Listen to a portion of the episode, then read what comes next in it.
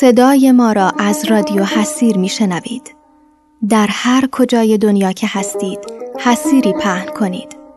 بنشینید و بند بند دلتان را با تارها و پودهای اصیل و کهنه آن پیوند بزنید. قسمت اول به خونکای برکه های کاهگلی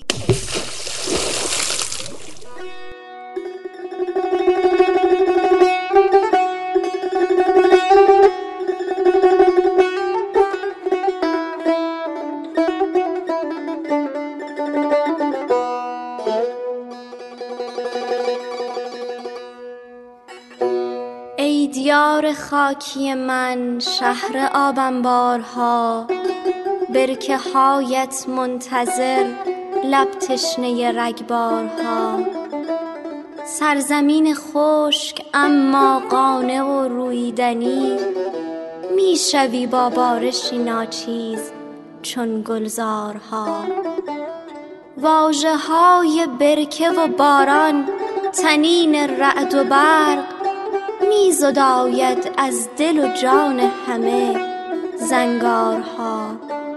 هم نشاند موج شادی در فضای شهر ما هم دهد باران تراوت بر در و دیوارها.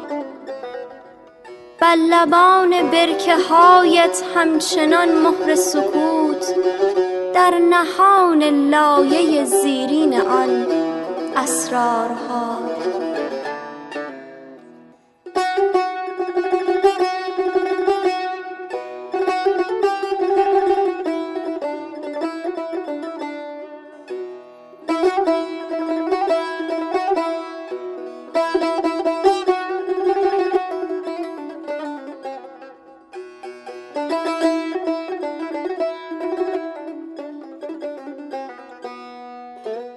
قلعت هموار مستحکم چنان حسن حسین. اژدها پیکر مقاوم در همه پیکارها. قیصریه در ناب و گوهر بازارها. خودنمایی می کند از دوره قاجارها. آستان با صفای میرعلی ابن الحسین. برتری دارد به صد کاخ سپه سالارها. در نجابت در سخاوت غیرت و مردانگی. بیگمان هستی تو پرچمدار پرچمدارها.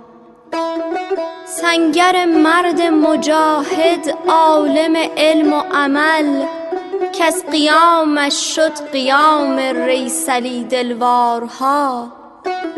این سرا باشد سرای آیت عشق و صفا. محور بیتای وحدت نقطه پرگارها. خواستگاه سرفرازان خطه نامآوران. شهر شعبانها نجفها موطن سردارها. باز هم یارب کرم فرما تو ابر رحمتی. تا شود این بار مالامال آبنبارها شعری که شنیدید حاصل قلم تحسین برانگیز شاعر بزرگ لارستانی جناب آقای حبیب مفتوحی است. چای تازه دم خود را سر بکشید. می‌خواهیم به دنیای کودکیمان سفر کنیم. بازی محلی نامی گم شده که این روزها هر چقدر هم به دنبالش بگردیم پیدایش نمی کنیم. آنقدر در دنیای مجازی و گوشی های من غرق شده ایم که کودک درونمان به خواب رفته است. یکی از بازی های محلی لاری اشتوب نام دارد. در بازی اشتوب ابتدا باید یک گروه تشکیل بدهیم. سپس از میانمان یک نفر را انتخاب می کنیم تا چشمهایش را ببندد و با ضربه زدن به کف دست بقیه تشخیص دهد که نام آن شخص چیست. اگر درست حدس بزند نوبت به شخصی که نامش لو رفته است می‌رسد و بازی به همین شکل ادامه می‌یابد. اما اگر درست حدس نزند بازی از سر گرفته می شود و نفر اول باید دوباره با چشمی بسته یکی یکی نام همگان را حدس بزند.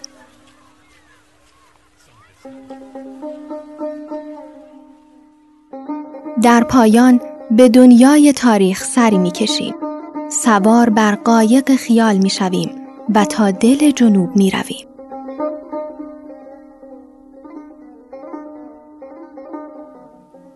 قرار است به دنیای برکه ها سفر کنیم به جایی پر از آب و صفا به بناهایی با اصل و نسب که قدمت آنها از سن پدر و مادر و بزرگترهایمان هم بیشتر است به قول ابن سینا محیط همیشه بیشتر از روح روی با اثر می‌گذارد.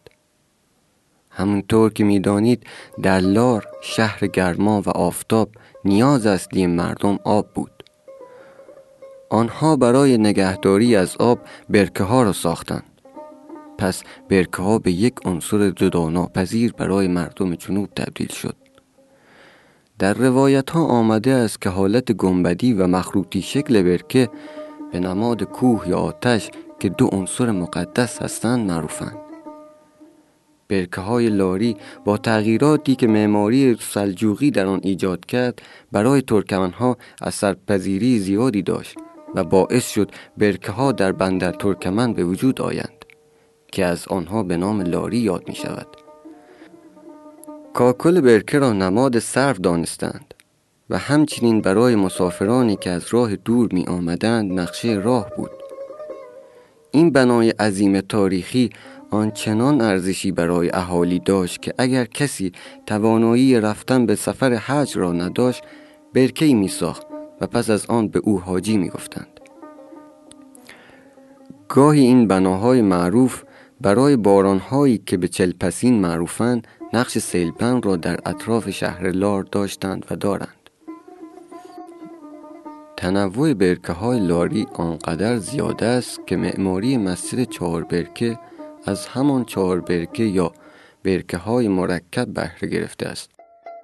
و خاصترین معماری برکه را هم می توان در دهانشیر لار دید همچنین در گذشته کاروانسراهایی را چسبیده به برکه ها می ساختند تا از سیستم خنک کننده آنها استفاده کنند که همه نشان از اهمیت این بنای تاریخی دارد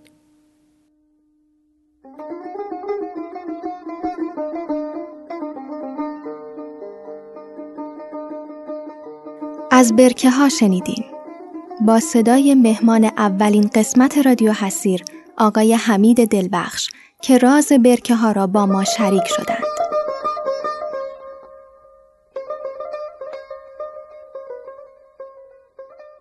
به پایان اولین قسمت رادیو حسیر رسیدیم. امید که بر جان و دلتان نشسته باشد. خدا نگهدار.